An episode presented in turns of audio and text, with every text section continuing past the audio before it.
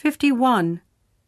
When I got to the office, I found that I had forgotten to lock the door. 52. I am going to take a day off tomorrow. 53. I told her that I would take a day off the next day. 54. I will let you know as soon as I hear from him. 55. I was able to finish my report in 15 minutes yesterday.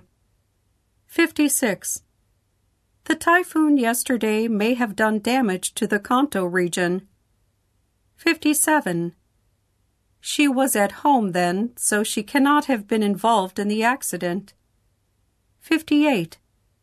I will call you when the class is over. 59.